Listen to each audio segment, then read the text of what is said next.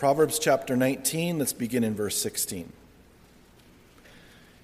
He who keeps the commandment keeps his soul, but he who is careless of his ways will die. He who has pity on the poor lends to the Lord, and he will pay back what he has given. Chasten your son while there is hope, and do not set your heart on his destruction. A man of great wrath will suffer, suffer punishment, for if you rescue him, you will have to do it again. Listen to counsel and receive instruction, that you may be wise in your latter days. There are many plans in a man's heart, nevertheless, the Lord's counsel, that will stand. What is desired in a man is kindness, and a poor man is better than a liar. The fear of the Lord leads to life, and he who has it will abide in satisfaction. He will not be visited with evil. A lazy man buries his hand in the bowl and will not so much as bring it to his mouth again. Strike a scoffer, and the simple will become wary. Rebuke one who has understanding, and he will discern knowledge. He who mistreats his father and chases away his mother is a son who causes shame and brings reproach. Cease listening to instruction, my son, and you will stray from the words of knowledge. A disreputable witness scorns justice, and the mouth of the wicked devours iniquity. Judgments are prepared for scoffers, and beatings for the backs of fools. Let's pray together. Lord, thank you for your word. There's so many other messages going out in this world. And how would we ever know that those messages are true or not if we didn't have your word to test them against? And so we thank you, Lord, for your words are eternal life. They're words of life. They're, they're live their spirit and their truth. We ask, God, that you would be our teacher this morning. We pray that your Holy Spirit would teach us. We want not just to hear your word, we want to have it go deep in our heart, Lord, and we want to obey it and not just be hearers only. Jesus, we recognize you said if we continue in your word, we're your disciples indeed. And Lord, we recognize that we need your word every single day. We recognize that Man does not live on bread alone, but by every word that proceeds out of the mouth of you. So help us, Lord, to receive your word, to heed it, put it into practice by your grace and by your power, thus bringing you glory. We commit it to you. We ask that you set this time aside for your holy use. We commit it to you in Jesus' name. Amen. Please be seated. As we've been going through the book of Proverbs, verse by verse, chapter by chapter, we've been seeing God emphasize and focus on the importance of wisdom. Wisdom is knowledge rightly applied. We can have a lot of knowledge, but if we don't apply it, then we're going to suffer the consequences. Solomon did. Towards the end of his life, he's, he stopped applying this wisdom and he suffered as a result of it. And we can do the same. We can walk with the Lord for many years and we can know things, but there's a difference between knowing them and actually putting them into practice. James tells us that we're deceiving ourselves if we do that. The Bible speaks of two different kinds of wisdom there's an earthly wisdom, and there's wisdom from above. And James, by the Holy Spirit, describes the difference in James chapter 3, verses 15 through 17, where he tells us this The wisdom, this wisdom, does not descend from above, but is earthly, sensual, demonic. For where envy and self seeking exist, confusion and every evil thing are there. But the wisdom that is from above is first pure, then peaceable, gentle, willing to yield, full of mercy and good fruits, without partiality and without hypocrisy. That's wisdom from above. That's the wisdom that He wants us to walk in every single day, the wisdom that He provides. Jesus said at one point, I call you friends now, for a servant does not know what his master is doing.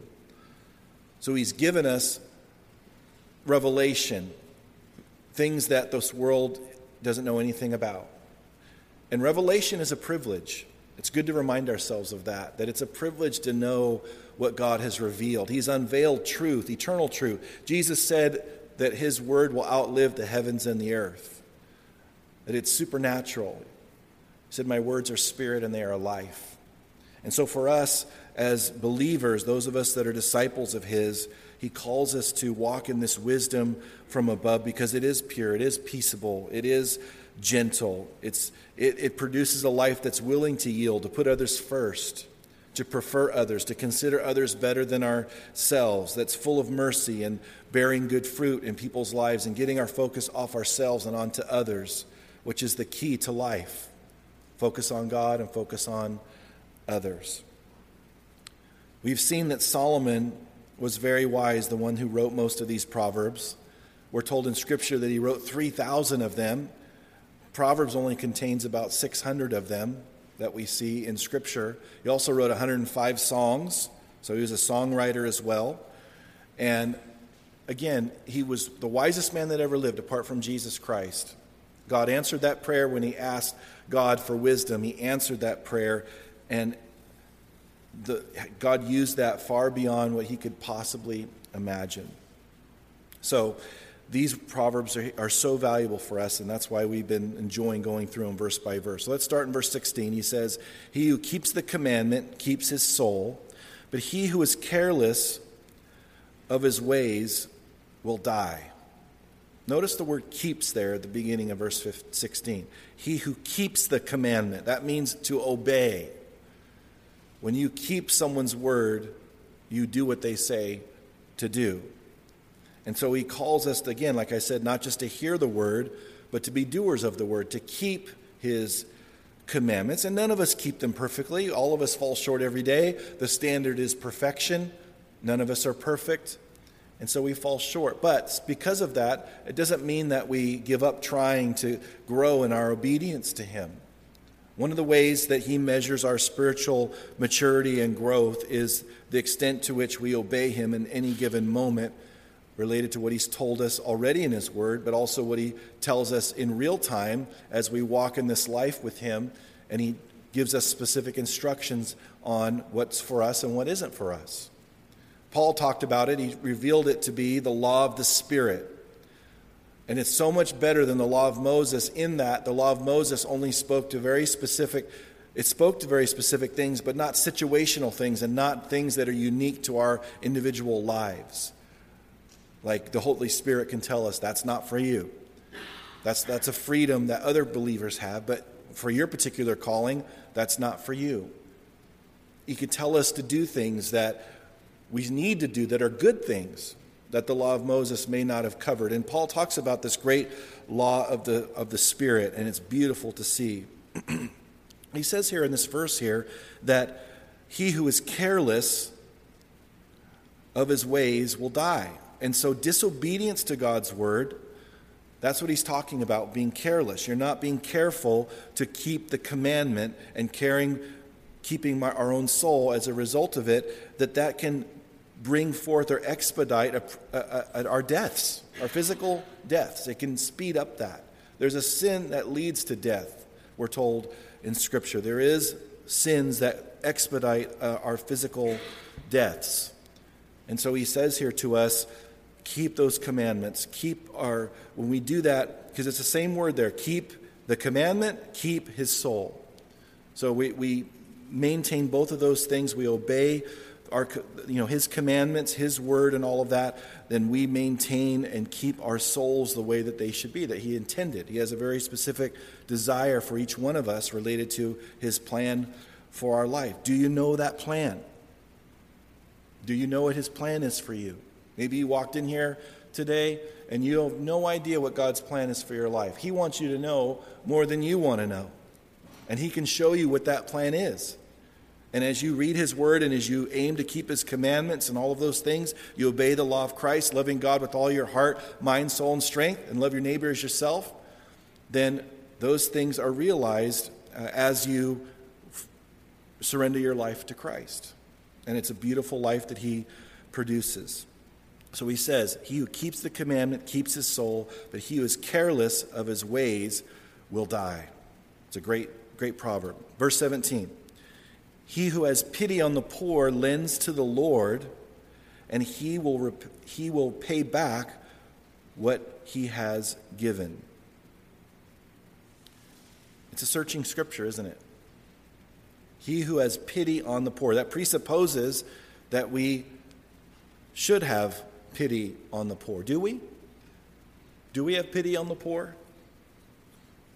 I think for myself, I think that from my experience being so irresponsible growing up, when I finally started being responsible, I start, stopped having compassion on the poor because I was so focused on being responsible and disciplined, and I, and I erroneously, in my heart, it was so subtle, but erroneously in my heart, I started not having compassion on people because well, they're not, they're, they're not responsible. They're not, you know, they've, they've, they've done this to themselves and all these things. And, and there is a reaping and a sowing, and there are sowing and a reaping. There is a way that seems right to a man, but the end thereof is death. There is obviously ways that God disciplines us and gets our attention and all these things, but um, He wants us to have pity on the poor. And we can forget them. We can forget the poor so easily. And he calls us to have pity on the poor. And he's notice he says, when you lend to them, or when you have pity, pity is equating, he's equating pity with giving to them. He says, whoever does that lends to the Lord. Now we know in real life, in reality, God doesn't need anything from us. He not only owns the cattle on a thousand hills, as scripture says, he owns the hills. and he doesn't need anything from us. But what he's saying is when you do it to them, you've done it to the least of these, you've done it to him.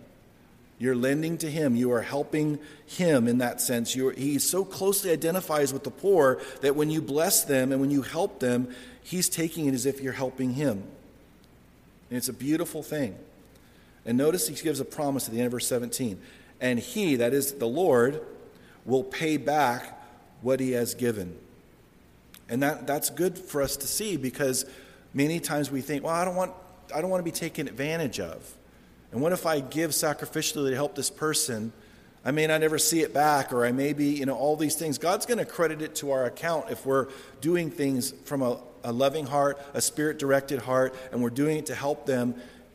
We don't know what they're ultimately going to do with, with that money many times. And, and I'm not saying that you need to give money to people. Or, I mean, there's scams. We all know that. We have to have discernment and, and all those things. But we have to, he's also saying that if we do those things and if we have pity on the poor, we're never going to be in want as a result of it. We're never going to be in, he's never going to be indebted to us in that way.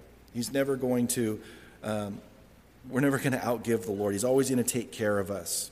Jesus said, You will always have the poor with you, but you will not always have me with you. So he's not advocating being poor, but he's, he's saying that that's always going to happen. There's always going to be people in need. So, so recognize that and, and be compassionate and be like me. Jesus had so much compassion on the poor. And it's important for us to see, and we, we can go so fast through life and everything's happening so quickly, we don't slow down to think about people's lives and the implications of where they're at in life and, and how they really go through things that are real for their family, for their kids. And we have to have compassion. We have to have the Lord's heart for that. And we can just bypass them and harden our heart towards them and say, oh, you know, be warm and filled and be, you know, brother, I hope that your, your needs are met and all that. And we don't do anything practically to help them. James says, don't, don't, even, don't even do that. Don't even come close to that. Have it really be sincere from our hearts and, and really see what we can do to help. And God will bless that every time. And He sees every bit of it. He sees every single time that we do that. It matters to Him, and He sees it, and it blesses Him. Beautiful verse. Verse 18 Chasten your son while there is hope, and do not set your heart on his destruction. You know, we're told in Scripture for us to use corporal punishment. That's really what it's getting at here. And it says it a lot in Proverbs, it says it a lot in His Word about using. Uh, disciplining our children and all of those things. And the word chasten there means everything necessary for proper instruction. It doesn't just, it's not just limited to corporal punishment, it's everything related to training. But corporal punishment shouldn't be done in anger. It shouldn't be done to, as retribution for sure. We should do it because we love them and it's training and all those things. And there needs to be restoration afterwards and lots of hugs and, and kisses and, and all of those things uh, to, to help them be restored and all of that. But he says, don't, when he says do it while there's hope, he's saying don't put this off. Don't, don't prolong this and say, oh, yeah, I'll get to this and I'll be a better disciplinarian, you know, in next year or in a couple years. No, don't, don't do it now while there's hope, while, while your son or daughter is in your life and you have the capacity to help them and train them up. Don't waste any time. And, and he gives a really good encouragement at the end of verse 18 where he says, And do not set your heart on his destruction, talking about the implications of your discipline. That you're going it's going to hurt you know? God's given us two uh, pretty big padding pillows there in our high knees there that that uh, it's going to hurt you know back on the backside it's going to hurt. But that's okay don't focus and don't set your heart on on what that's going to do because it's good for them and it's something that's going to help them learn to be um, the type of person that they're supposed to be. And we can think, oh, you know what? It does, you know, and this world says all kinds of crazy, untrue things that's going to permanently damage them. It's going to, you know, all these, which isn't true. It's been done for thousands of years. and yes, there is a wrong way to do it. But God knows that there's a right way to do it. And, and we can't we can't put that aside and say that's not important or you know i mean timeouts only go so far. If I had timeouts, and I, unfortunately, I didn't have any discipline growing up, and then that you probably would guess that, yeah, I can see that, how that would happen. Um, but uh, I didn't have timeouts. But if you know what, if they gave, tried to give me a timeout and I'm weighing it out, like, oh, I can, you know, set the house on fire and get a timeout for a week. I guess you can't. Well, you could time out in the backyard while the house is gone. But um, you know, I mean, weighing things out. The things I did to my sisters. If I could get a timeout for those things, I would have easily done a timeout. And I know there's a place where you can get them to calm down and you know all of that. I'm not saying that that doesn't work, but there's there needs to be a real um, disciplining that that happens. And there's scriptures, and we've you know even in Proverbs talking about if we hate our if we don't do this, we're hating our children in the sense that we're not caring for them. And we may not mean that from our hearts, but God says, you know, if you don't do this, it's like as if you hate them and, and it's a strong exhortation. We'll see more of those uh, as we go through Proverbs. Verse 19 A man of great wrath will suffer punishment, for if you rescue him, you will have to do it again. Notice the word great there. A man of great wrath will suffer punishment.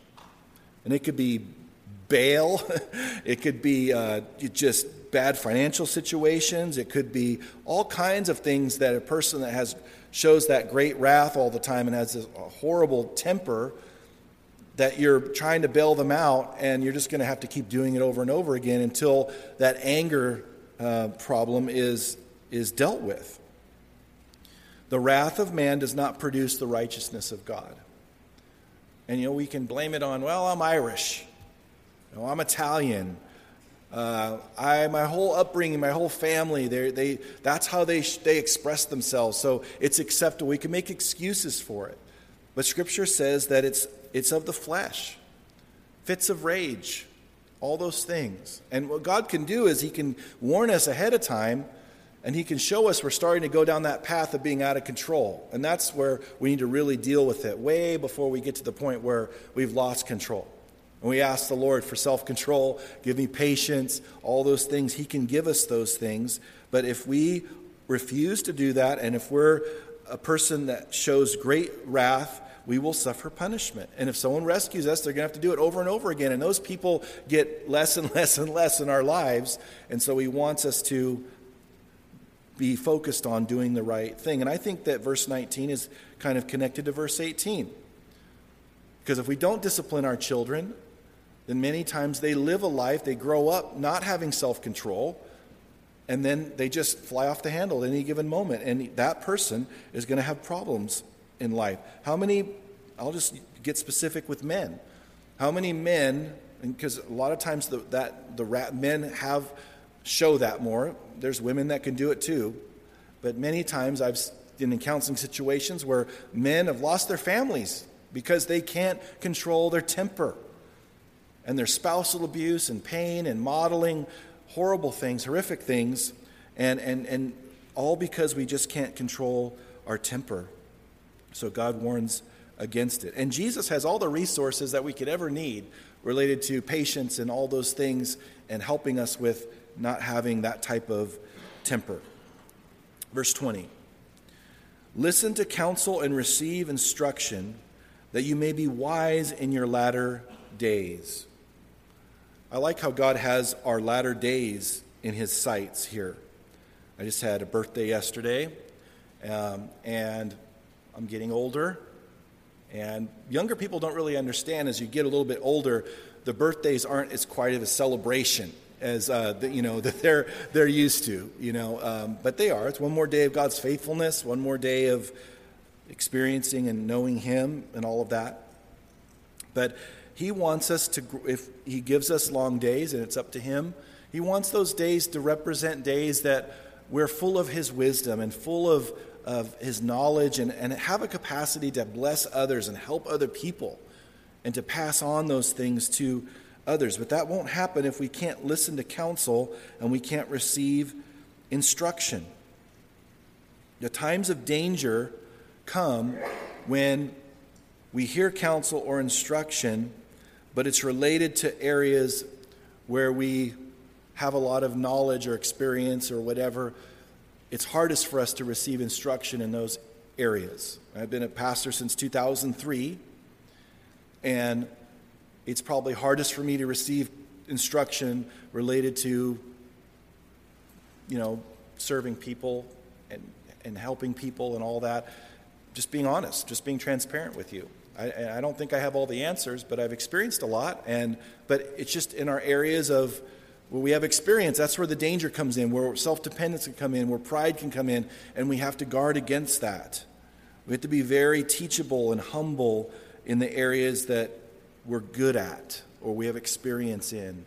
And, and, God is faithful to bring people that will help us and, and fine tune us and help us grow in, in maturity, even in areas that we feel like we've come a long ways in. And He's so faithful to do that. I love how He, he does that. But that, that He expects us to be able to be humble and receive that instruction and that correction. And then when we are in our latter days, whatever that means, that's relative term, isn't it? When's our latter days? Well, it depends on who, you, who's, who you're talking to. The, you know, they may, you may be in your 30s and you're talking to somebody like, yeah, you're in your latter days. or maybe younger. I don't know.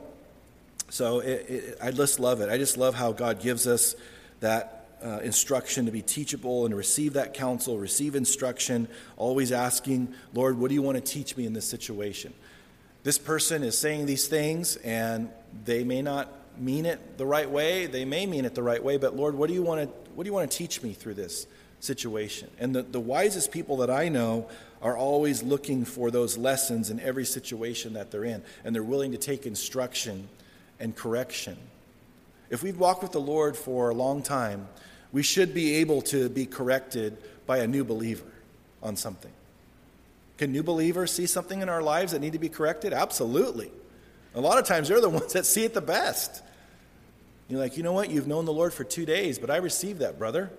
I received that instruction. I received that correction. It's great. Verse 21 There are many plans in a man's heart, nevertheless, the Lord's counsel that will stand. And I think that this verse is connected as well to the previous verse in verse 20. Because we, we, God wants to use the instruction and the counsel that we receive from other people to lead our lives. And He wants to provide counsel through other people. And we have, often have all these plans in our heart, but God comes in and He intervenes and He saves us from making decisions that we would normally make, but He brings people into our lives to help give us His perspective. And, and we need to have that. So we need to recognize that maybe God may be leading me somewhere and He wants to give me instruction related to that. And I have to be open to it and receiving it and all of that. And I love just this is a perfect picture of God's sovereignty and man's responsibility in one verse. Look at verse 21. There are many plans in a man's heart. That's, that's what's going on in me. Nevertheless, and I love God's neverthelesses in Scripture, the Lord's counsel that will stand. Ultimately, God's sovereign. Ultimately, He's sovereign over my situation and my life. Especially as, as I've submitted to Him, I've submitted my life to Him. I want what He wants for my life. And so we can have a lot of different plans. And that we've seen these scriptures as we've gone through Proverbs verse by verse. We've seen him say, A man plans the way he should go, but the Lord directs his steps. Um, there's so many of them. I lose track of them. There's so many of them where it's just, it's, it's, um, it's beautiful how God leads our lives and guides our lives, and, and his counsel does stand. And, and the thing that we th- think of sometimes is our mistakes and our shortcomings and our sin especially just our mistakes and all those things that we can mess up his plan for our lives so badly that it's, it's, he can't redeem it. And that's not true. He takes all things, he works all things for good to those that love him and are called according to his purpose. He takes the, our, our, the things that we mess up in and don't, don't make the right decision or what other people try to do to us, to hurt us even. He takes all those things and he works those things together for our benefit. And in Romans 8:29, the next verse says the purpose of all of those things is to further conform us into the image of Christ. That's his end goal. Everything that he allows in our lives as Christians, uh, what he wants to use and how he wants to take those things and change those things around, it's all for our benefit, but not just for us to just hoard life's resources on ourselves and live for ourselves, but it's actually to further conform us into Christ and make us more and more holy. It's beautiful. So that's what he's aiming at. And if we don't know that as a Christian, we're going to think that he's missing the mark, that he's not hitting the target. But he is hitting the target. He's making us more like Jesus all the time as we submit our lives to him. So we have to want that. We have to work with him in that because if, we're do- if we don't, we're going to be disappointed and think that he's letting us down when he's not letting us down. You know, maturity comes through brokenness. Maturity comes through being pruned. Maturity comes through going through trials. And those things aren't going to be the subject of books that you see the top sellers on Amazon or in bookstores. That's not the popular message. The popular message is I want my existing life to be what I want it to be, and I want to do certain things so that God will bless my existing life so that I can be the happiest, most prosperous person in the, in the world, basically. And Jesus said, If anyone wants to come after me, let him deny himself, take up his cross, and follow me. It's not about my best life now, it's about his life, his best life for me now, which is following him at all costs and following what he wants for me, which may be completely different than what I think should happen, but He knows what's best. And the life of faith and the life of getting stretched and the life of growing into maturity is accepting and being submitted to His plan. And His plan is always best for us and saying, God, you know what's best. And that's what brokenness is. And in part, that comes by unmet expectations thinking that this has to happen a certain way, these circumstances need to work out a certain way, and those things not happening, and, and going to God and saying, God, I don't understand why you worked in this way. I don't understand why you allowed this to happen. But I trust you. And I know that you are what's best for my life, and you know what's best for my life. And as we submit our life to that and have those unmet expectations be given over and, and, and submitted to Him, then He shows us what he really had in mind. And, and we may not see the fullness of that till we're in heaven and we look back on our lives. So we may not ever see his reasons for why he did certain things. But submission to him and saying, I want what you want for my life, and trusting him, that's the life of faith he's called each one of us to. And it looks different for each one of us. And we can't be stumbled by the things that he allows in our lives when he wants those things to be used for his purposes to make us more dependent upon him. So his counsel will stand. How many of us are thankful for the prayers he didn't answer? How many of us are thankful for the prayers he said no to? You know, we always talk about answered prayer like it's always yes. Like he doesn't answer prayer unless it's yes. No, he answers prayer. He answers every prayer. it's either yes or no. It may be no forever, it may be no for now, it may be yes for now and to change. I mean, but He knows what's best. When we're little children, when we're immature toddlers, we can throw fits. My kids did that really well. Perfectly timed. Right in the middle of Walmart. Rolling around, flopping around like they're, you know, demon possessed, and they know exactly the right moment where there's the most amount of people around. And I'm just watching, going, you know, you don't, you're not looking very smart right now. You're not looking very wise. But let's go to the bathroom. And let's go into the restroom and let me show you what some wisdom will do for you. You know? well, well, let's just put this off for a minute. Well, let's go have a talk. And, and, oh, no, no, no, I don't want that. You know, so suddenly it's like they have this heart change right in front of you, right in aisle four. You know, and but but we do that as as as believers, we throw tantrums. And toddlers don't trust you. They look at you suspiciously. What are you up to, Dad? You don't know what you're doing. My daughter turns 18 today. And man, there were times where she almost wore me down to giving up with that persistence. She's so much like me, unfortunately, so stubborn. Uh, and just by God's grace, I hung in there. There were times where I wanted to give up, but they don't understand what you're doing for them is best for them at the time. They struggle. They don't see the big picture. They don't see the bigger plan. They don't see the bigger purpose that you're trying to accomplish. And the more they trust you, and as they mature, they do, don't they? They trust you more and more. And your parents get wiser and wiser the older you get, it seems like. They're not getting any wiser. So we're seeing how wise they were. And so for us, it's just to trust Him. He knows what's best, He knows what He's doing. I'm not going to throw a tantrum. I'm going to trust Him, and he, and he has my best interest in mind. And anytime I question that, all I have to do is go back to the cross. And if he was willing to die for me when I was still a sinner, he was willing to die and pay that price for me, then I know he always has my best interest in mind no matter what. The cross is the anchor that helps us trust him when we don't understand. And it takes more faith to obey him and walk in, and walk in obedience to him when we don't understand than when we, than when we do. I don't understand what you're doing, but I trust you anyway. And he has such a great track record with each of us, doesn't he? Where we can see that he knows what he's doing, he knows what he's talking about, and we can, we can trust him. So his, his counsel, that will stand, and we're thankful for that. Verse 22 What is desired in a man, what is desired in a man is kindness. And a poor man is better than a politician. Oops, sorry, better than a liar. If you're a politician here, God bless you. I'm sure you're not a liar. But um, I love how he's talking about the poor.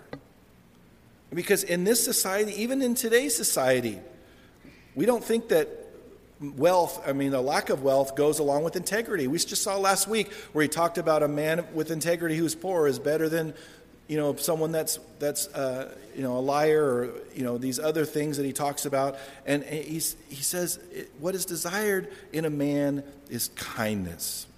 What is required to be kind? Grace, patience, overlooking things that are obviously wrong. And we focus so many times with people when we're trying to help them on what we think is the most important pressing thing. And sometimes that's not what God, that's not the first, that's not even the top 15 that God has on his list for them. And we're, we're fixating on certain things that we immediately see, but he wants us just to be kind. And he wants us to be patient. He wants us to be gracious. He wants us to be an extension of him in this world. What if everybody decided for one day in this world that everybody's going to be, be 100% kind for one day, what would happen? We'd realize that we could do it for a second day. And we realize, wow, this is, this is not as difficult as I thought. Now, obviously, we need the Holy Spirit in us to be kind in, this, in the way that God wants us to be kind to people, the supernatural love that He provides as a fruit of the Spirit in our lives. But He says that's, that's what's needed, is to be kind. And so for us, where do we need to be kind? Who do we need to be kind to? Or I should say it the other way who are we struggling to be kind to? Maybe someone at work, someone at school, someone in our family. We've written them off. We've tried to be kind. But I've tried to be kind for 10 years and I'm not getting anything in return. There's not a statute of limitations on kindness. God calls us to be kind. Isn't He kind with us? Consistently? Even when we don't deserve it? So He calls us to be kind as well. Even if they're poor, even no matter what situation they find themselves in life, even if they've made all kinds of mistakes, one after another, they've compounded mistake on top of mistake, and all of that, He still calls us to be gracious and kind and tell people that He, that, that he loves them, because He does. Tell a total stranger that Jesus loves them and see what happens. It's amazing. I know people that say that to everyone they come in contact with. You're in an elevator with them and they're telling someone, hey, do you know Jesus loves you? And they don't know how to respond. And it just opens doors for them to express kindness. And it's just beautiful. All the different ways he's given us to do that. Verse 23 The fear of the Lord leads to life, and he who has it will abide in satisfaction. He will not be visited with evil. So we're told here in verse 23 the fear of the Lord leads to three things here it leads to life, it leads to satisfaction, and it leads to safety, protection on, on some level. God spares us from all kinds of things that we have no idea about all the time. We have no idea what God spares us from because we have a fear of Him, a healthy fear, reverence. We have no idea what he, what he spares us from all day, every day. His angels, His Holy Spirit directly. We have no idea what he spares us from. But he says that's what we need the fear of the Lord. It leads to the abundant life. Jesus wants us to live the abundant life to which he's called us. And that's found by just respecting God, fearing him, caring about what he thinks about our lives, his assessment of my life, his assessment of what I'm doing, how I treat people, how I care about people, how I, uh, you know, just interact with people on a daily basis. He cares about all of those things because He's called us to be salt and light in this world, and He's called us to love other believers. It's a beautiful thing. So He says, He who has it, notice He says, it's like a possession. We have the fear of the Lord. Who has it will abide in satisfaction. Solomon lost this. I believe he lost towards the end of his life the fear of the Lord. And, and, and because of that, he wasn't satisfied he said, you know, vanity, vanity. It's like life is like vanity, grasping for the wind. He didn't have satisfaction because he, I believe his heart wasn't right. So he wants our lives to be satisfied, but that only comes by having a fear of the Lord. And he will protect us as we have fear in him. He will protect us from evil being visited upon our lives. He will protect us. Verse 24. A lazy man buries his hand in the bowl and will not so much as bring it to his mouth again. Now, this the picture of, is they had community bowls, so to speak, and when they would eat, and they would dip their bread and things, and it was very. Uh, if you were a germaphobe back then, you would have a lot of problems. There was a lot of things being exchanged, and give me that, and I'm taking part of this, and let's share this bowl, and all of that. It was very communal in that way. And so the picture is here this person, he, they, they reach in this bowl and they take something out.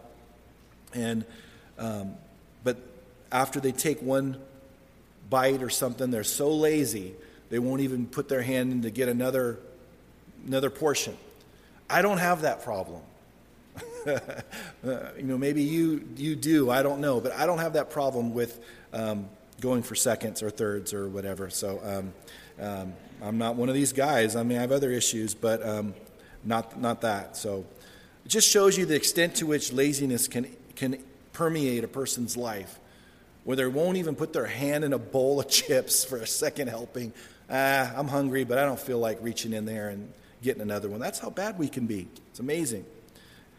Verse 25 Strike a scoffer, and the simple will become wary. Rebuke one who has understanding, and he will discern knowledge. He's talking about three people here a scoffer, which is someone that basically mocks God. He also speaks of the simple, which is kind of, we could communicate that as someone that's naive in general. And, uh, and then also those that have understanding. So he says if you strike a, a mocker, the simple will become wary. They'll look at that and go, Oh, I don't want to do that. I don't want to you know, I don't want that to happen to me. And um, all of that. It's not like he calls us to go around striking mockers all the time, but um, if they are disciplined, um, then the simple can learn from that. But then he says, Rebuke one who has understanding, and he will discern knowledge. See, understanding and wisdom, like we've seen in the book of Proverbs, as we assimilate or uh, appropriate those things in our lives and we receive it in our hearts and desire to do those things and to obey those things, we get further understanding related to life and the things of the Lord, and that gives us a further ability to weigh things as those things come up in our lives and we're able to discern even better. Discernment and understanding leads to further discernment and understanding. And when you have someone that's wise and teachable and, and wanting to discern knowledge, when they're rebuked, they don't have a negative reaction. They have a positive a, a reaction and a healthy reaction, and they actually look through those things for the things that are applicable to them. Because when someone rebukes us, they, have, they still have limited knowledge in some respects. We all have limited knowledge. So a wise person will look at that rebuke and, and really honestly, even before the Lord, because we don't even know our own heart sometimes, say, What is it that I need to receive from this? What is it that I truly need from this rebuke? And, and discern those things and, and be able to receive them. We sh- all of us should be able to be rebuked. All of us should be able to be exhorted. All of us should be able to be corrected and, and realize that those things are valuable. Someone's actually taking a risk by doing that for us because they're risking our rejection. They're, they're risking a, a bad response from us, a, you know, something that wouldn't be nice to experience. I mean, all of us want to be liked on some level. And so we have to recognize that exhortation, people take risks to do that. And, and we appreciate that. Even if we, before the Lord, take that to prayer, we, we don't believe that that was true for us or from him or whatever, we need to be thankful that person was willing to say something. You know, we're, we're told to exhort one another daily, daily, daily, it says, daily. Exhort one another daily, especially as we see the day approaching. We don't do that. We should have a, a, a whole environment where we can say difficult things in love to one another on a consistent basis, and, and we should be thankful for it and thanking people for saying those things. Verse 26 He who mistreats his father and chases away his mother is a son who causes shame and brings reproach. And that's true. And we could. We could maybe have experienced that. Maybe our children have done that to us, or maybe we have done that to our parents at one point. And it's just, it's just the truth. You invest so much into your children, and when they don't honor you, and they were told in Scripture to honor your father and your mother, when we don't honor them and we do things against how they've raised us, if they've raised us the way that they should, then we bring them reproach and shame. God doesn't want that. Verse 27 Cease listening to instruction, my son, and you will stray from the words of knowledge. So Solomon's even talking to his children here. I mean, he's it's something that you pass on as a father. It's something very valuable that you pass on knowledge and, and, instruction and all of that. And he says, when you cease listening to instructions, you will stray from the words of knowledge. And the ironic thing is that this happened to Solomon, again, at the end of his life. He turned away from a lot of these things.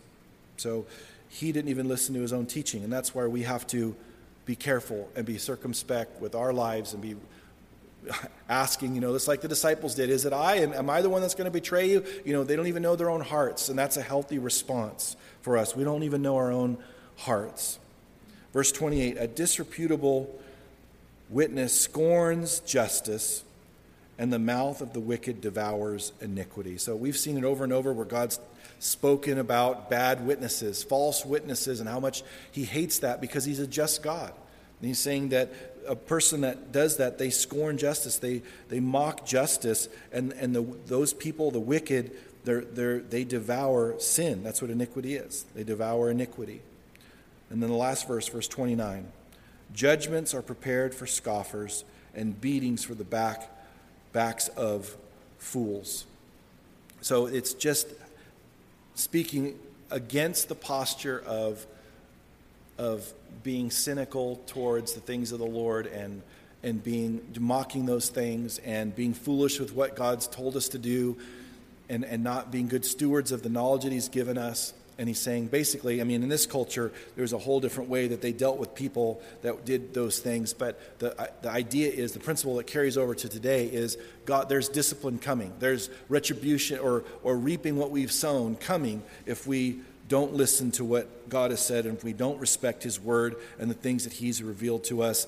We can know that, that the powers that be, the ones, the authorities that God has set up, will be used to, to bring discipline. He doesn't want that for us.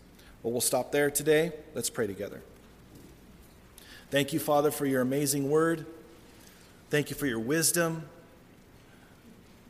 Father, help us to not assess ourselves by what we agree with, but by what we're obeying.